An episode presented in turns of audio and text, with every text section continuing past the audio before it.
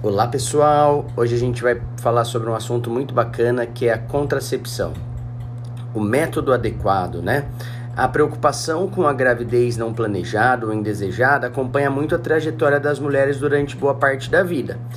E aí nós vamos falar um pouquinho sobre os principais métodos de contracepção do consultório do ginecologista. Nós vamos deixar um pouquinho de lado os métodos naturais, isso é uma outra conversa, mas nós vamos falar sobre as opções que você vai, pode discutir com o seu ginecologista.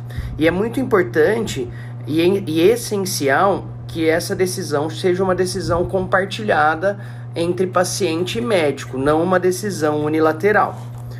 Ah, existe essa grande pergunta, né? Hoje, em, lá pelo, em mil novecentos e sessenta, surgiu a pílula, e a pílula era a única forma de contracepção, então virou um sinônimo, a pílula e contracepção. Mas hoje surgiram várias formas e métodos contraceptivos. Então sempre surge a pergunta da mulher, né? Qual é o melhor método para mim? E o ideal e uma forma simples para gente, para nós ginecologistas fazermos essa decisão é fazer uma pergunta para a mulher.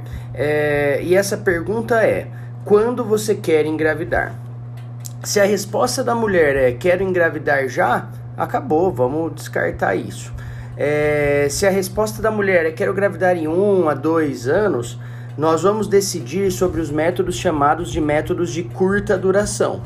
Para esse grupo, é, a gente tem as pílulas orais, os injetáveis mensais ou até trimestrais, o anel vaginal, o adesivo contraceptivo.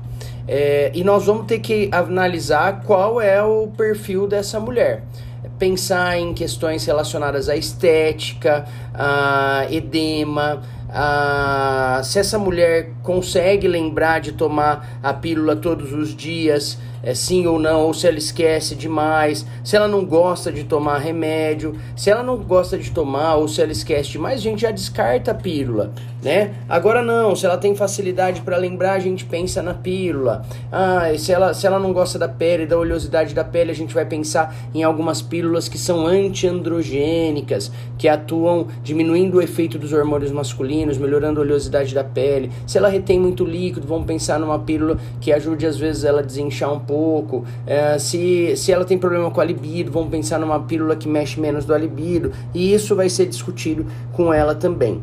Ah, e se ela tem problema para esquecer ou esquece demais, não consegue tomar, a gente lembra que a falha da pílula, que é muito baixa, se ela toma certinho, acaba aumentando até para oito vezes em cada cem mulheres por ano, naquelas que não tomam certinho, esquecem a primeira data, às vezes pulam um dia ou outro.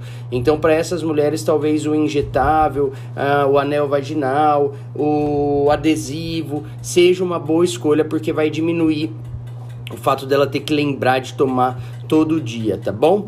É... Os métodos de cursatura, curta duração, como foi dito, eles têm um índice de falha só bem baixinho, entre zero vírgula três a, a cada seis mulheres anos. Eles só aumentam se a mulher não usar de forma correta, tá?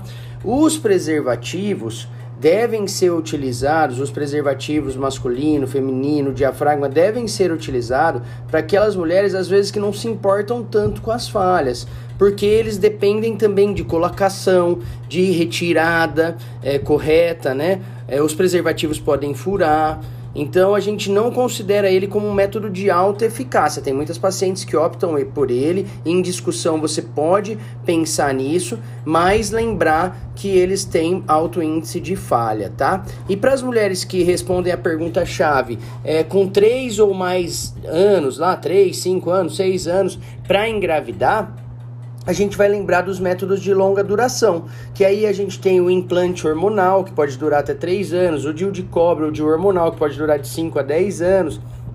Esses métodos são mais eficazes porque eles não contam com índice de falha causado por esquecimento. Esses métodos não dependem da paciente, então eles acabam tendo um índice de falha menor por isso. É... E o grupo mais difícil das mulheres são aquelas que não querem engravidar.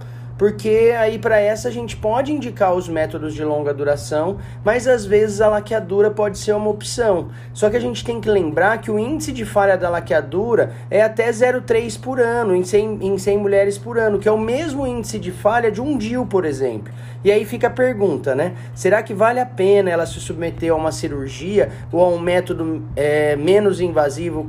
Será que vale a pena ela se submeter a uma cirurgia e não a um método menos invasivo como um D I U? Eu acho que não, né? Mas é, isso é sempre algo que deve ser muito bem discutido e individualizado com as pacientes. E lembrar que a vasectomia, apesar de ter vários mitos e preconceitos, ela é muito eficiente e não atrapalha em nada. E também está indicado para os maridos dessas pacientes que não desejam engravidar. Então, pessoal, fica a dica aí. Um beijão a todo mundo. Obrigado pelo carinho e pelos ouvidos emprestados. Boa noite. Olá, meus amores, boa noite, domingo, dia da gente falar um pouquinho de ginecologia, continuar com o tema da semana passada, que era a contracepção. Hoje a gente vai falar um pouquinho sobre dispositivo intrauterino, os D I Us. A gente sabe que nos países de primeiro mundo, na Europa, os D I Us são escolhidos por vinte e cinco por cento das mulheres em idade reprodutiva, e aqui no Brasil isso chega só a dois por cento.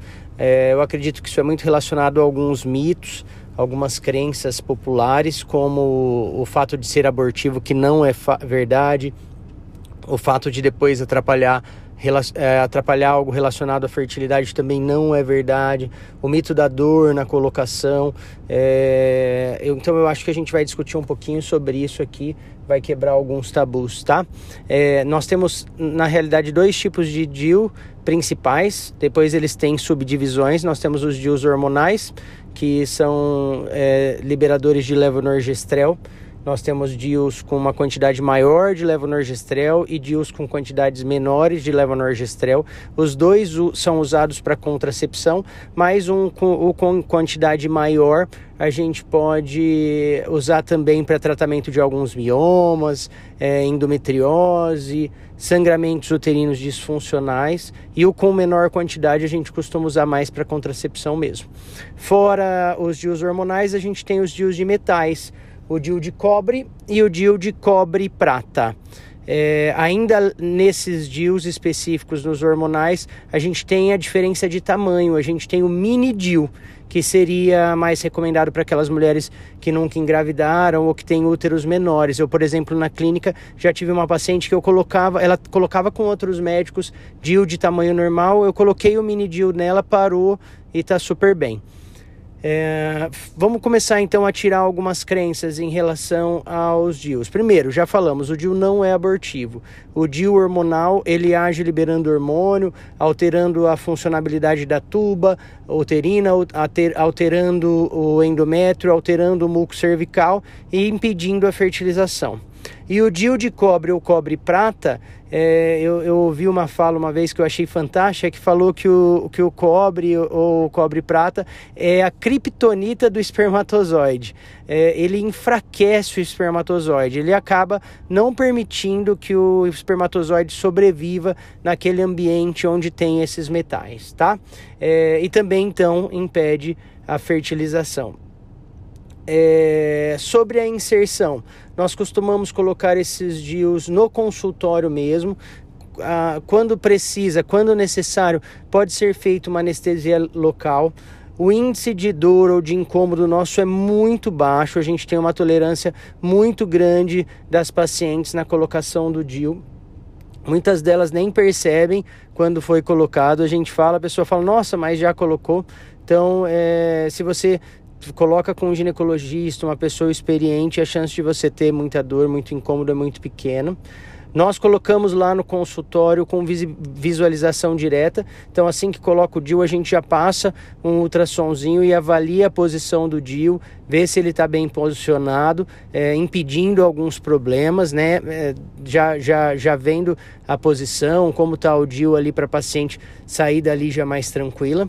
É, nos primeiros dias ela pode ter algumas cólicas, então a gente orienta algum anti-inflamatório para diminuir a cólica no primeiro, segundo dia.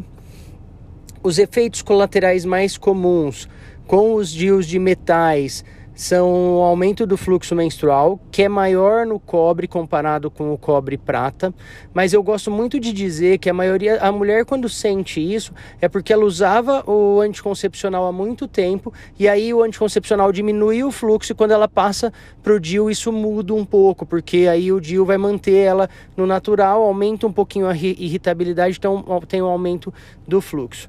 O D I U de, de hormonal, ele não causa essa, essa alteração no fluxo. Na realidade, oitenta por cento das mulheres vão ter diminuição do fluxo.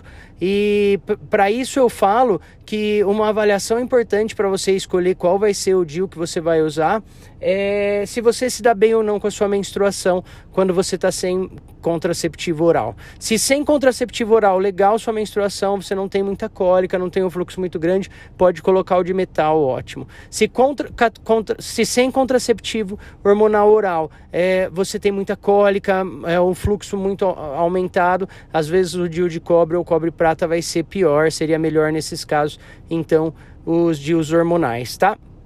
Em relação aos D I Us hormonais, já foi dito, os efeitos colaterais normalmente são passageiros é, e dá para contornar com alguns medicamentos, tá bom? Um beijão a todas, obrigado pelos ouvidos emprestados, bom restinho de final de semana, muita paz!